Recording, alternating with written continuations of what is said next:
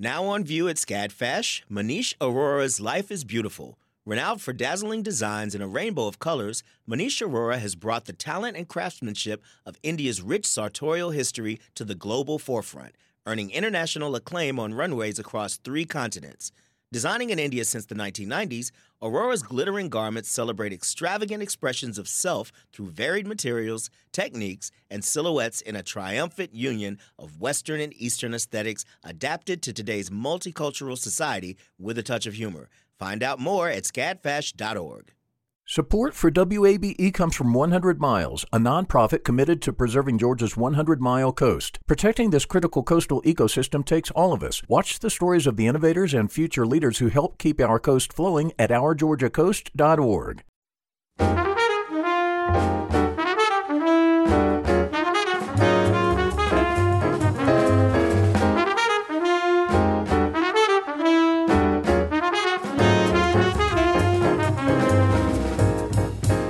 WABE in Atlanta. This is City Lights.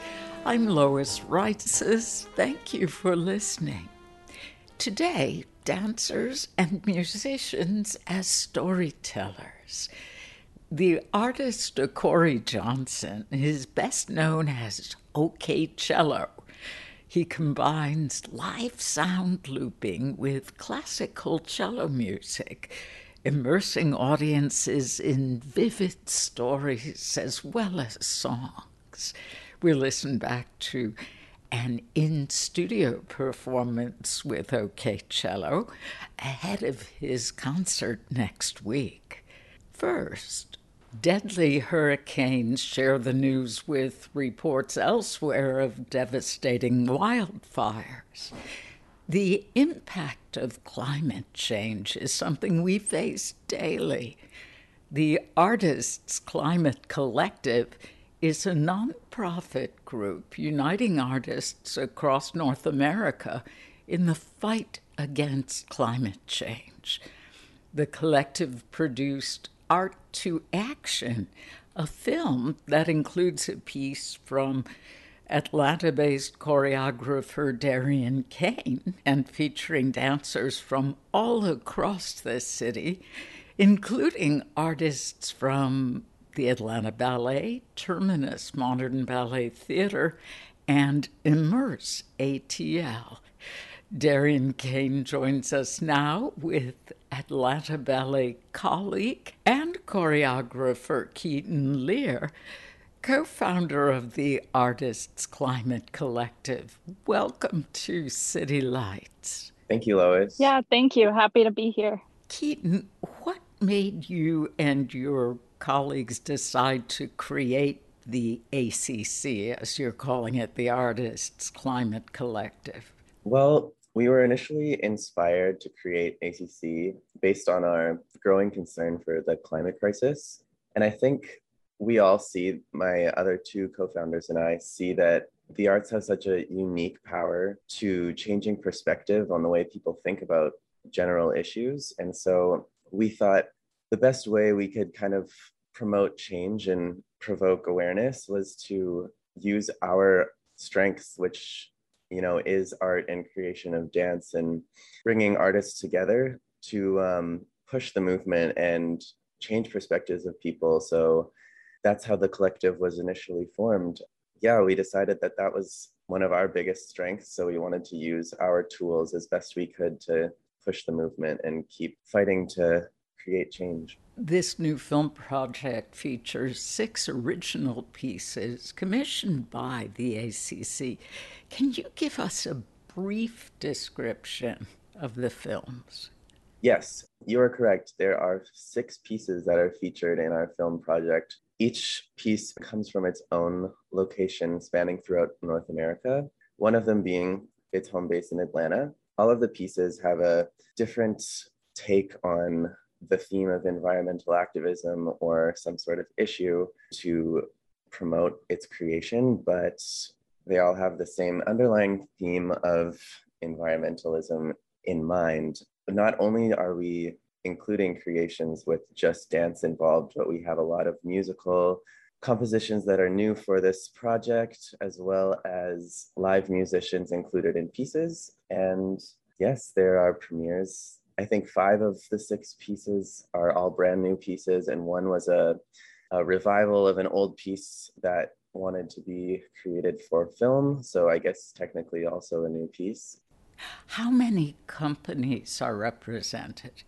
So we have dancers from American Ballet Theater, Atlanta Ballet, Terminus Modern Ballet Theater, San Francisco Ballet, Ballet Met in Columbus, Ohio, as well as the um, Royal Winnipeg Ballet Aspirant Program dancers.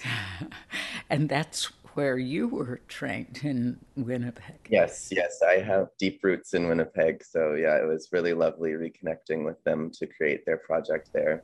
Yeah, that's an illustrious company. Darian, what is the underlying theme of your new piece, All Eyes Forward? Oh gosh, I feel like the theme of the piece had to evolve as the creation process took us in several different directions. It originally started out as um, the idea of racing to claim this abandoned stadium that we were going to set the piece in.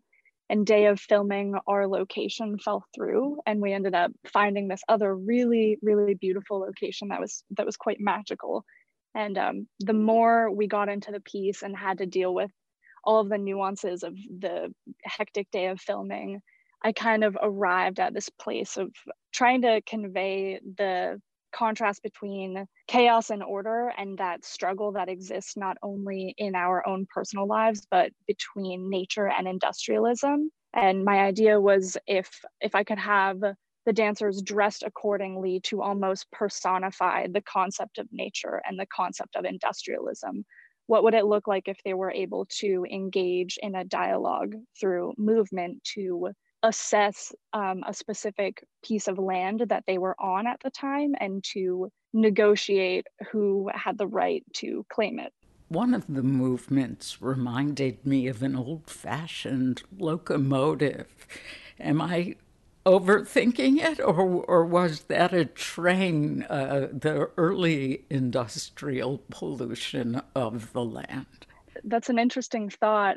I'm happy to hear that. I think while it was not um, specifically like the aim if if you got something like that from what i've made that's that's very nice. And i love that it, it means that what i was trying to convey to to some extent was evident to a viewer with very little information which is quite wonderful. Yeah that movement was just wonderful. I guess it could also apply to a machine to uh, cogs or mm. wheels turning as well. Yes, yeah. That was kind of the idea as well. We spoke in the winter. You recently added choreography to your career as a dancer. How did it feel to create a piece on such a hot button issue for the ACC? It was definitely an honor specifically because choreographing is a totally new medium for me. It feels like I still am trying to figure out what I'm even trying to do, but um, I was very honored and grateful when Keaton asked to let me be a part of his world, um, which was very sweet. I, I think it's it's hard to to take on a difficult concept. I think one of the things that we can all agree on is there there's a lot of adopted guilt when we look at environmental change and issues with climate. And I think because of that, people tend to kind of turn a blind eye to it. And, you know, that's exactly the opposite of what we want. So I, I think the beautiful thing about art is it it allows you to express things about topics we're already aware of, but in a way that makes it like a lot more digestible and less abrasive for someone who's not as particularly as inclined. And so to to have a chance to attempt to do that was a really big honor. It was very wonderful to take part in that. And in addition to choreographing this dance you collaborated with the videographer noah suna and composer gabriel gaffney smith. Performing in front of a video camera is different from performing on stage in front of an audience. How did you three work together to showcase this dance as you had envisioned it, Darian? I was very lucky to kind of have my pick from a couple different compositions from Gabe, who is actually a former coworker of mine. Nice to have that connection as well. So he was um, very gracious with his music, and I I kind of got to hear several different options and pick one and be like, that's the one I want, and then I got to use it, which is super exciting. Noah didn't come in till the end of the process, and he's very talented. He he kind of ended up showing up day of filming and just letting me pull him every which direction and explain things in about 30 seconds and be like, okay, that's what we're going to do. And he would go, okay. And then we'd be going one direction. I'd kind of give him a tug on his shirt and he'd go the other way. And so he very much just listened, followed, and improvised, and then led all of the editing. That was really where the magic happened. And I got to see him take charge and i just sat back and kind of handled the creative dancer critique with editing. So that was also a very interesting experience to go behind the lens and see all the work put in on the back end of making a film. Oh i can imagine. The ticket sales collected from this project art to action will be donated directly to the three organizations that the ACC supports. Keaton, what are those organizations? Yes, so the first of those organizations would be the Sunrise Movement. The Sunrise Movement is a movement of young people working to push change and intersect it with policy intervention. They lead a lot of protests and they're specifically pushing the Green New Deal when it comes to politics but they're also doing a lot of on the ground work. So we're very proud to be, you know, donating directly to them. The second organization that we support is called Grid Alternatives. They are the nation's largest nonprofit installer of clean energy technologies, and they um, develop and implement renewable energy projects that serve disadvantaged communities environmentally and economically as well. So we're also very excited to be supporting them. They are based in California. And then the last organization that we support is called the Coalition for Rainforest Nations. Their basic goal is just to stop deforestation, and they kind of observe rainforest nations from around the globe and kind of patrol and make sure that they are fulfilling their promise to bring emissions uh, reductions from the planet's rainforest.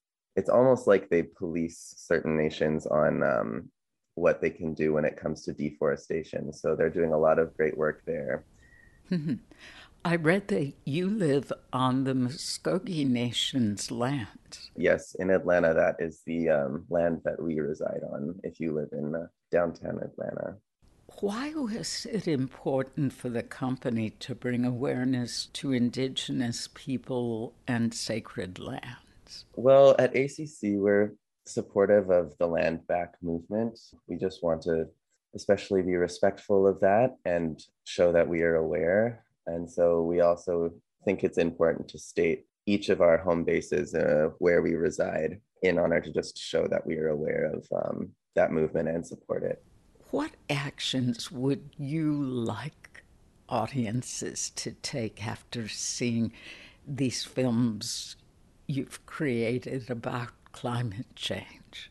I think we just want to make people feel something different or new after watching these films and um, make them feel like they they can do more we want them to leave the experience feeling hopeful not more guilty or more hopeless hopeful about the future and hopeful that people can you know make changes to you know improve the situation and um, I think something that's one of the easiest things to do is just talk about it, spread word, whether it's within your own community, your own small circle, or whether that's speaking to your government representative about how you think things should change. We just want people to start taking action, whatever that might mean to them. Keaton Lear, co founder of Artist Climate Collective, and Atlanta based choreographer Darian Kane both members of Atlanta Ballet. The Art to Action 6 original films can be streamed online through the end of September. More information will be on our website, wabe.org slash citylights. In a moment, we'll hear from the acclaimed chef Todd Richards about his cookbook, Soul. This is WABE Atlanta.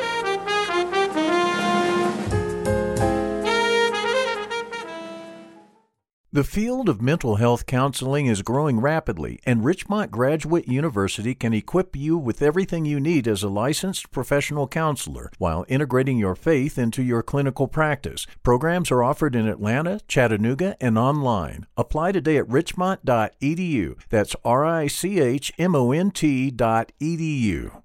You love free, and at Ameris Bank, so do we. That's why we're proud to offer worry free, hassle free Ameris Bank free checking. Manage your money your way with convenient access to digital, mobile, and telephone banking, all with no monthly service fee or minimum balance requirements. At Ameris Bank, we're with you. For more information or to open an account, visit our local bankers in person or online at amerisbank.com slash free checking. Other fees such as overdraft fees may apply. Ameris Bank, member FDIC, equal housing lender.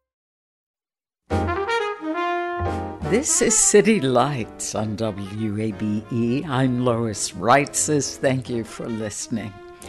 Inspired by his cookbook, Soul, a chef's culinary evolution in 150 recipes, Todd Richards opened a food stall at Krog Street Market in February. The new restaurant replaces his previous Richard Southern Fried. The menu at Soul features a lineup of soul food dishes like the fried chicken sandwich or catfish and waffles. Let's listen back to my conversation with Todd Richards after the release of his cookbook in 2018. Your cookbook, Soul, is as much about cultural justice as it is about the food itself. But above all, it is a joyous celebration of good food. What role did your parents and your grandmother play in your appreciation of food and cooking? It's such an interesting uh, way of approaching food looking at it through the lens of my parents and, and my grandparents, where every single birthday, holiday was always at our house. And it was a rewarding time to see family come together and to see everything surrounded by delicious food. Mm-hmm. My grandmother's um, cooking evolved a lot because we used to watch every single cooking show on the weekends. I mean, Yan Can Cook, Julia Childs, you know, Galloping Gourmet, the list goes on and on. And I saw how she would pull different aspects of other cuisines into soul food. And just like in the book, we talked about traditional collard greens, and then we go into sauteed young collard greens. That was the same exploration that my grandmother had as a kid. And it was so fun to see that we can just add other people's twists and touch to common things that we had all the time. Making it quintessentially American and global at the same time. um, it's a very funny anecdote you include about taking communion. Um, this going back to your very young impressions of of food. Um, you couldn't figure out why such a bland cracker could be sacred. Uh, yeah, you know, I just didn't understand that that if if we were to be uh, celebrating uh, the life of, of of God, that how can food be this bland in that celebration? That would be sacrilegious uh, at, at our house. We had, you know, people would bring dishes to our house all the time, and only people who brought delicious food were invited invited back. So oh. I did not understand that, that that concept. So you screened for that. Of course, you were not Catholic. You attended Catholic school. Yes, you know, our family we did not really subscribe to one religion. We believe all religions are right, and people have the right to celebrate it, just like all food is equally supposed to be delicious. Well, in the foreword to the book by Sean Brock, as well as in your introduction, each of you define soul food. Please tell us about the various meanings. The various meanings of soul food uh, gets distilled down to the most important thing that it's a celebration of family, celebration of culture, and it's required to be delicious. Those are the three foundations of, of soul food as we both interpret it in our different upbringings. Where Sean is from, you know, a uh, rural part of Tennessee, I'm from the south side of Chicago, that we both can come to the same understanding that it has to be implored with love, uh, dignity, and respect for ingredients is the basis of soul food.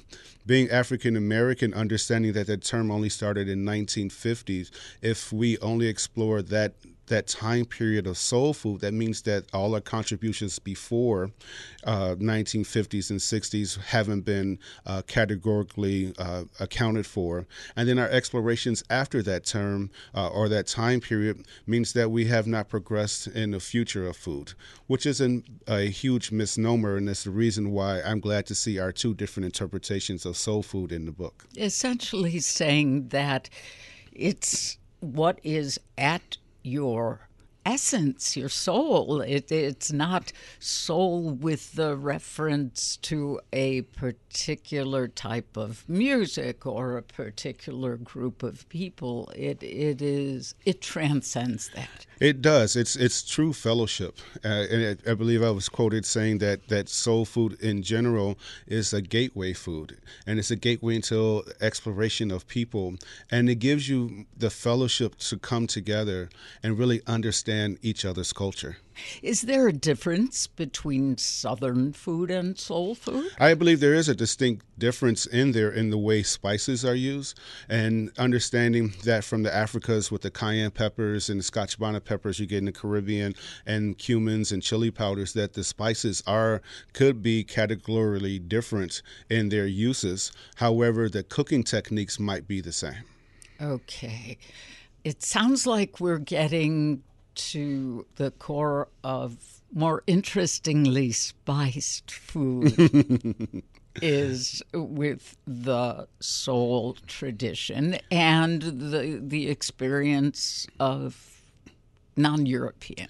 I, I, I, would definitely say that we have to also understand that in order to make chitlins taste good, you got to have some spice inside of that, you know, to, to, to do so. So it's not only a requirement of it being delicious, but also it was also painstakingly understanding the history of our of our culture that we had to do things like that in order to make food taste taste palatable. Indeed, to make the best of of what was available to people on a very limited income. Still, still to this day, and and the funny part about it right now is that the spices are actually increasing in price and, and affecting you know a traditional way of cooking. Yeah, that there's a certain irony there, and it also made me think about Asha Gomez and in her book my Two Souths, she makes the point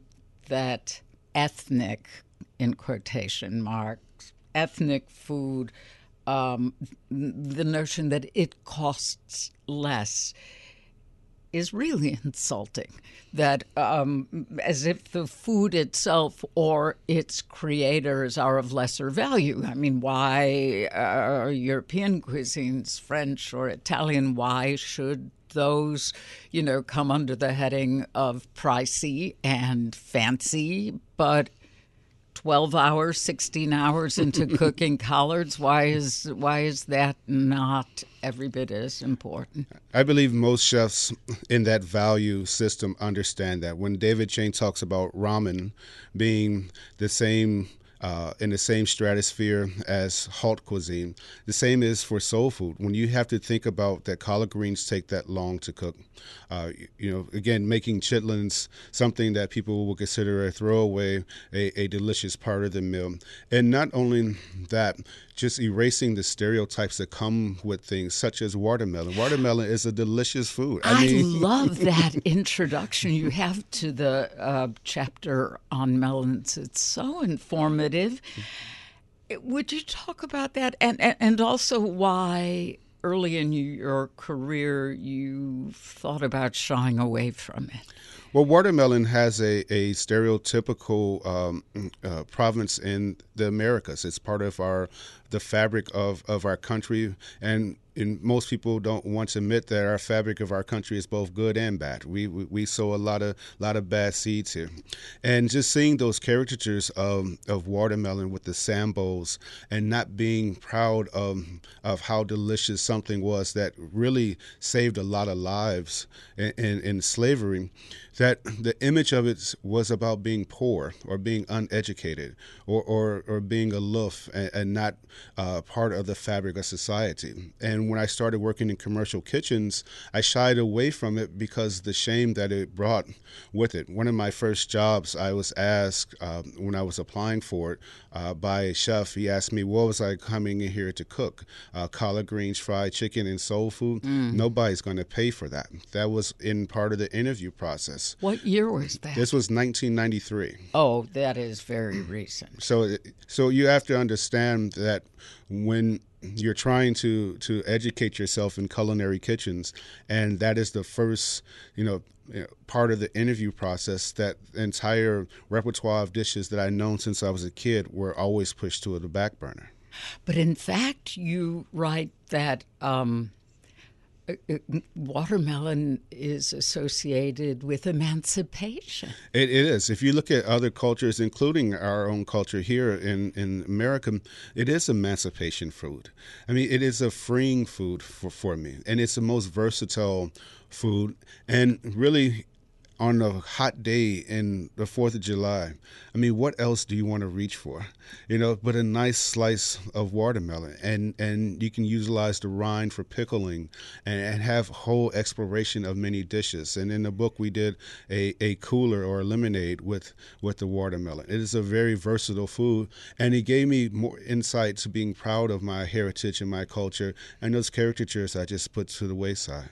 Good, because I was just fascinated to learn about the importance of melons in Africa for hydration and making use of the entire fruit even for shoes. Yes, we even found them in use for shoes. The, the melons being the, the high being dried and being soles for shoes. And and in in this world to think about something could be that versatile yeah. that affects that many people. Uh, when you see those caricatures, you're like you know it's it's just the oddest thing in the world to me that that our country would do that to people. I mean, music is important in this book as well because you not only talk about pairing foods, you know, main courses and side dishes or drinks with different dishes, you have suggested musical listening. I got that from my parents. Again, in that celebration format, I mean, I mean we probably wore out more needles on records, you know, in, in, a, in a year. And it was great. It was part of the entire, entitled, um, you know, entire hospitality experience to have music going. And, and different floors had different music. The backyard always had a whole different soundtrack. So you can walk through our entire house and have this whole different experience. In the basement uh, where the kids uh, um, hang out, it was a little bit less raunchy than it was maybe out back you know, if blues were playing or Ooh. coming from the neighbors next door. To have a soundtrack in a book, I wanted people to have the entire experience of soul and not just see it through my lens and not just have a incomplete experience. Well, it, it's a wonderful touch, and it also complements the way you present recipes because you have collards to start. And then after you give, you know, the basically traditional way, your take on cooking them, you begin with the improvisations and the riffs with the pickled stems, and then inside the egg and toast sandwich. And um, it made me wonder were you ever a jazz musician? You know, chefs are nothing but musicians that never made it. I mean, typically, if you look at uh, most of us, we all have a music uh, gene inside of us. I, I believe improv came out of uh, cooking with my dad and his frugality of not wanting to throw things away. And pickled collard green stems is a perfect example mm. of that. And then the exploration of my mom and her cooking and her food that she did not ever want to be limited to items that could be on our kitchen table. And when you have a dish like collard green ramen from that love of Chinese mm-hmm. food mm-hmm. on 87th and Stony Island, and my dad's frugality of not throwing anything away, that having Chinese food there with this noodle dish with broth and a little bit of ham or pork belly and scallion and egg, and my dad reheating collard greens, that in one bowl is a dish I had when I was five, six years old. And it's a dish I never forgot because that vinegar that went with the greens and the spice and the pork belly and the broth that broth was just there just to drink. It's perfect fusion. I mean, that is what you can do when you explore dishes. You start with the uh, tradition, pick up things along the way, and then you have a whole uh, complete repertoire of dishes that you never had before. And when you are explored to other cultures. I believe that soul food is the most uh, American food there is because along the way it has uh, grabbed other cultures inside of it, but it still distinctly has this bite and sound and feel of its origins. Mm, much like American music. Um, let's let's go back to colors. The book is organized not by uh, courses, but by ingredients. Why did collards get the pride of place? Why collards first as the chapter, the I, chapter one? I believe collard greens are the most iconic part of soul food. The way that it's cooked and the way that it's always a folklore of of sitting down and having discussions. And it deserves a place in the fabric of America, understanding that this one dish as an icon has has uh, let loose an entire repertoire of dishes uh, inside my brain and many chefs that come along in that same category. I mean, now it's it's the new kale, isn't it? I, I, believe. Well, you have to ask my sister that because my sister's version of collard greens has kale in it okay. and has mustard greens in it, and but we still start with that same traditional recipe that our grandmother made, and then our next door neighbor made as as well.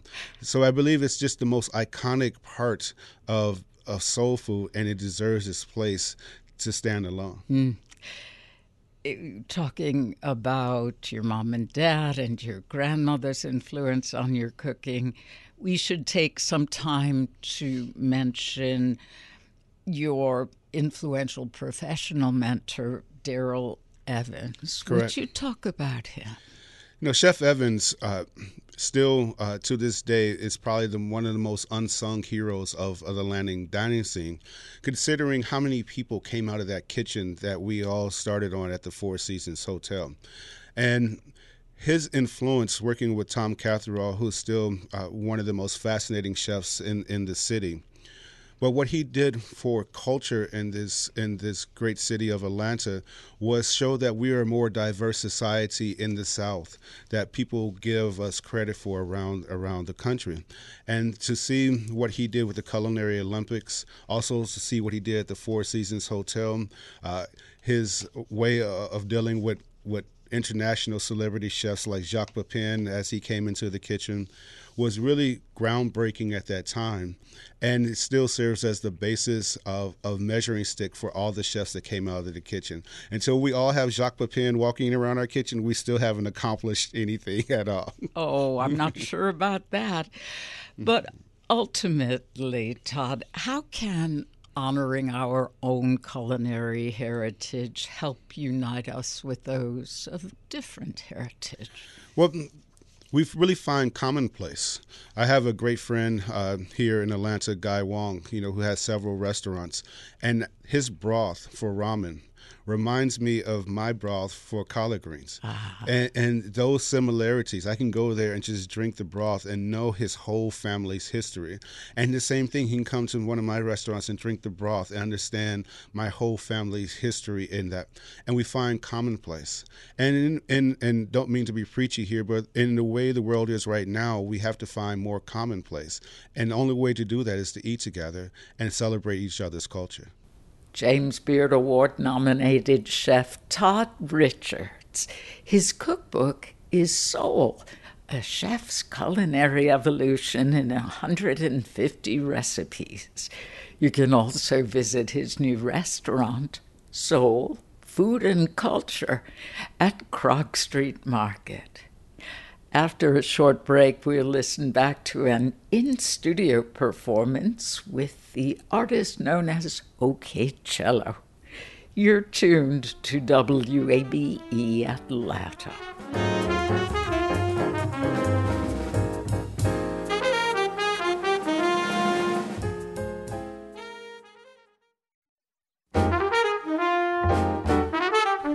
This is City Lights on WABE. I'm Lois Reitzes. Thank you for listening. Corey Johnson, best known as OK Cello, combines live sound looping with classical cello music to bring a modern twist to this centuries old instrument. His sophomore album, Resolve, built on his 2015 debut album, Liminal. In 2018, Corey joined me in studio to share some of his music from the album Resolve. He began by performing a song from the album called Springtime in Wakanda.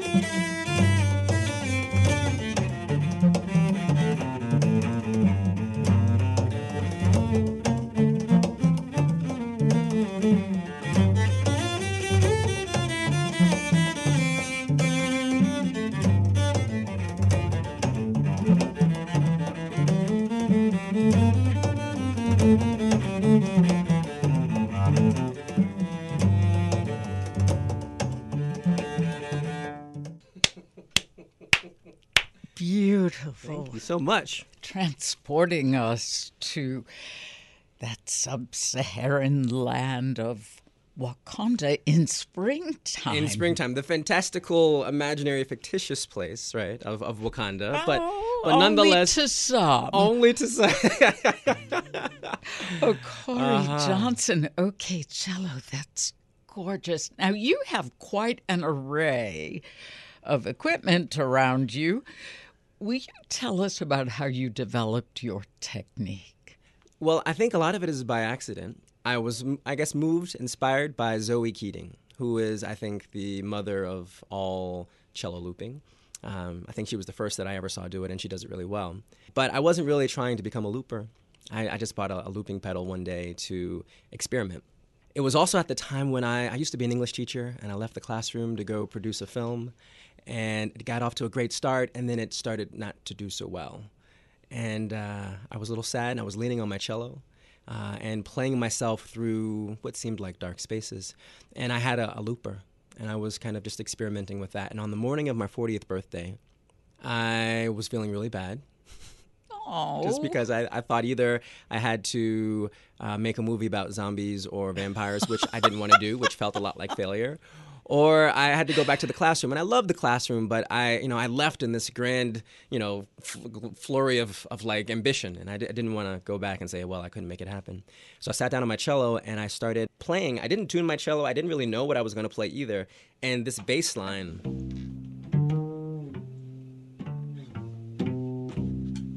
just kind of poured out of me. And I started improvising over top of that bass line.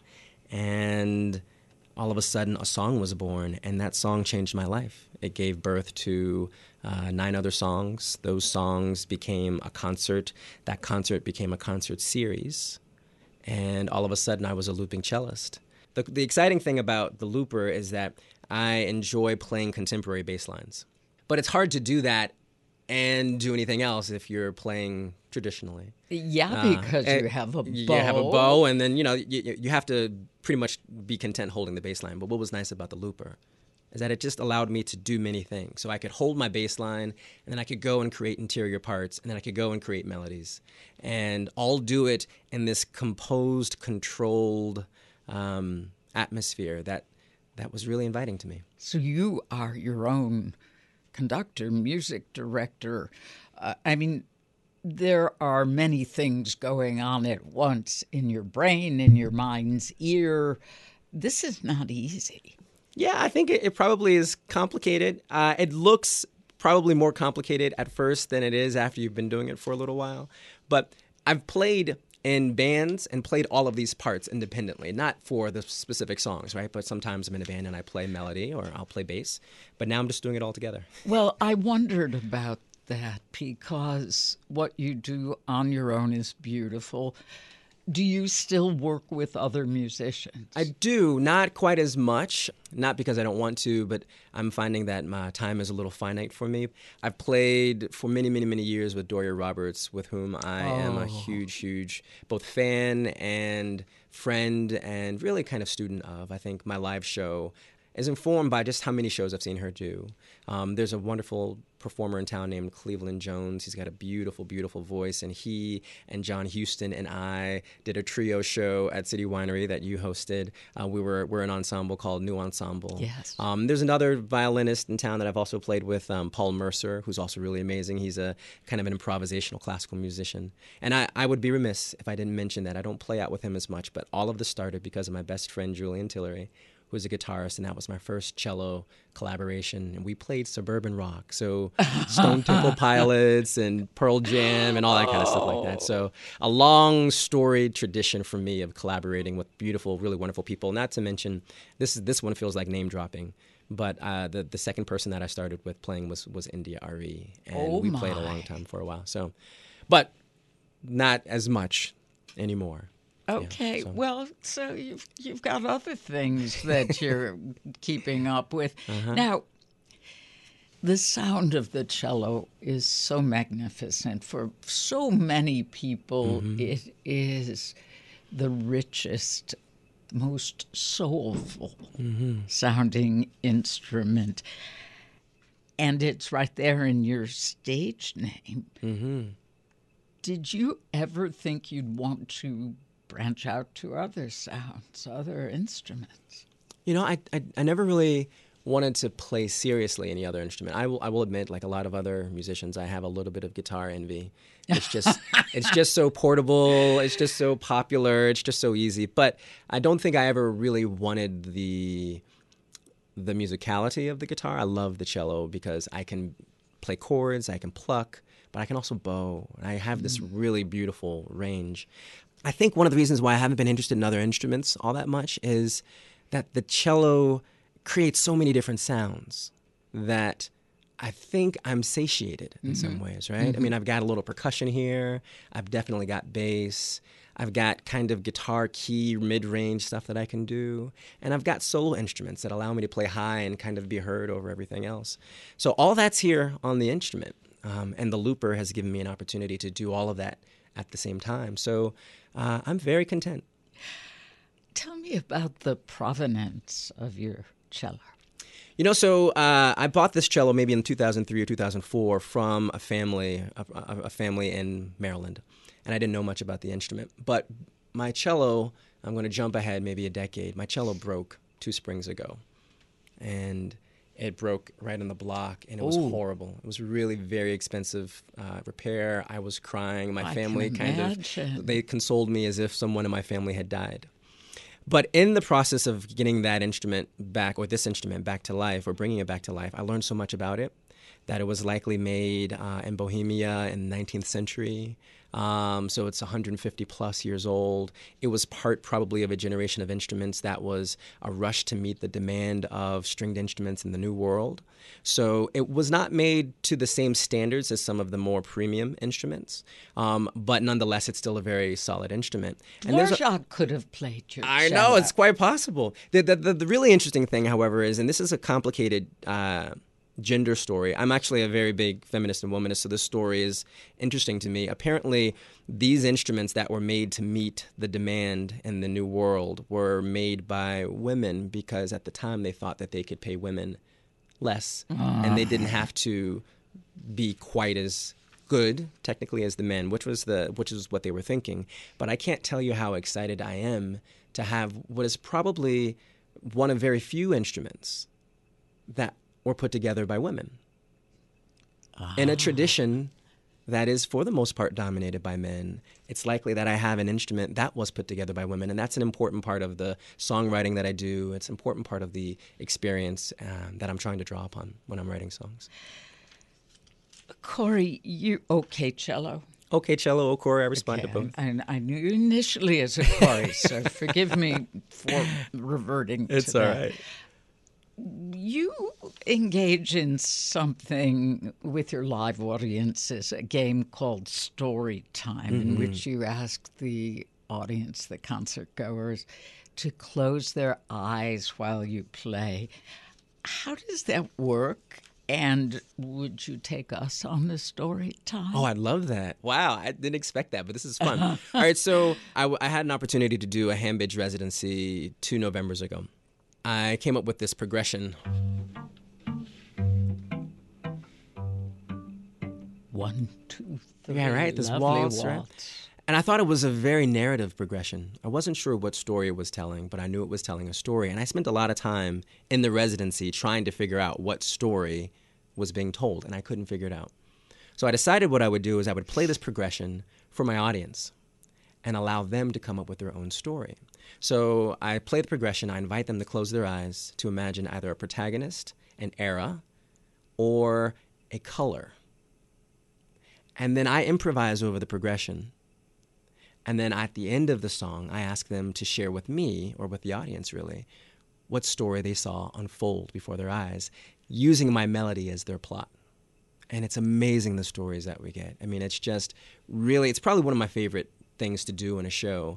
Um, I'm a former English teacher, as I mentioned, and I, I enjoy creating student and or audience centered experiences. You know what I mean? So things where you're not just coming and being talked to or played to, opportunities for the audience to really contribute, and that's my favorite part.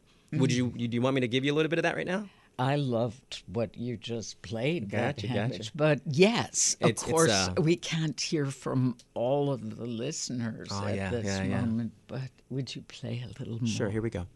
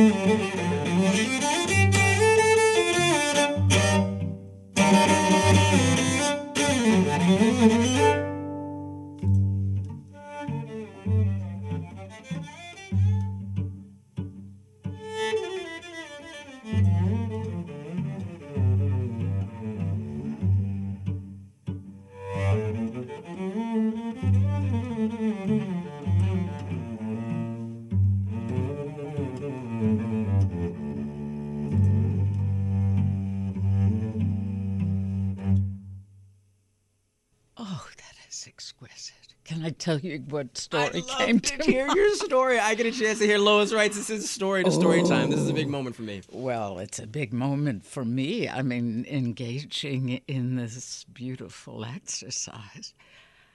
The color I saw was periwinkle, oh, which has wow. always been my favorite. Really? Okay. And it had such a beautifully melancholy lilt that it, it, I felt uh, Eastern Europe and uh, maybe a child, a girl who'd never seen ballet, but came upon a dancer and and saw a waltz for the first time.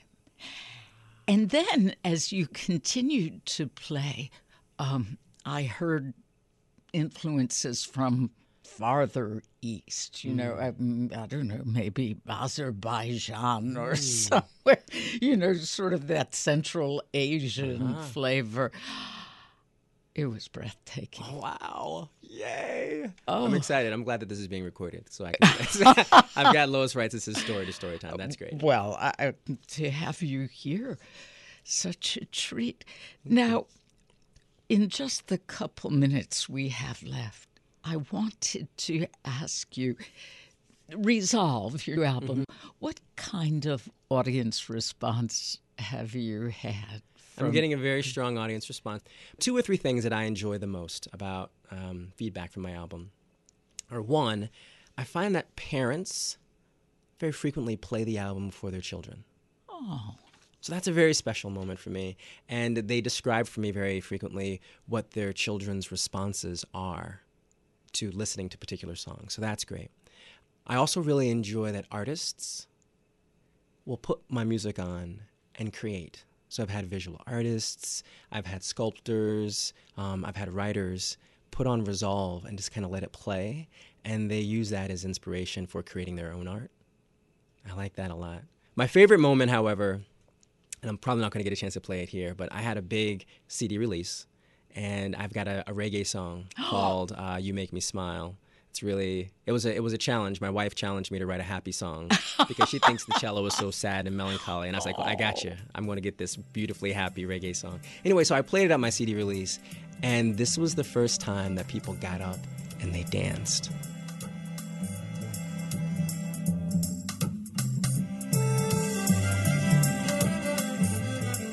Atlanta musician Corey Johnson, known as OK Cello.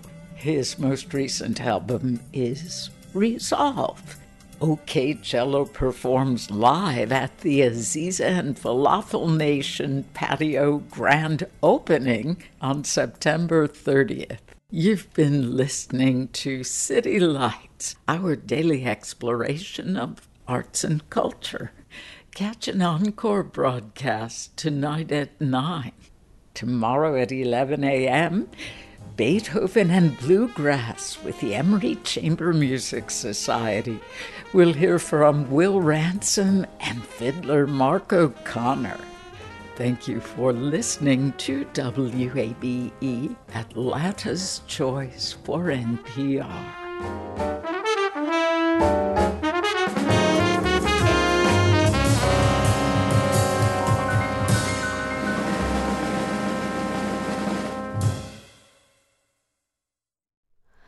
Hi, it's Terry Gross, the host of Fresh Air.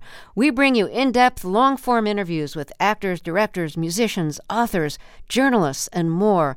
Listen to our Peabody Award winning Fresh Air podcast from WHYY and NPR. Have you donated to WABE yet?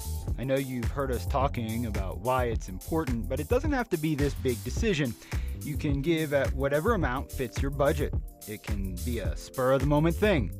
You already get so much out of public radio, so just go for it.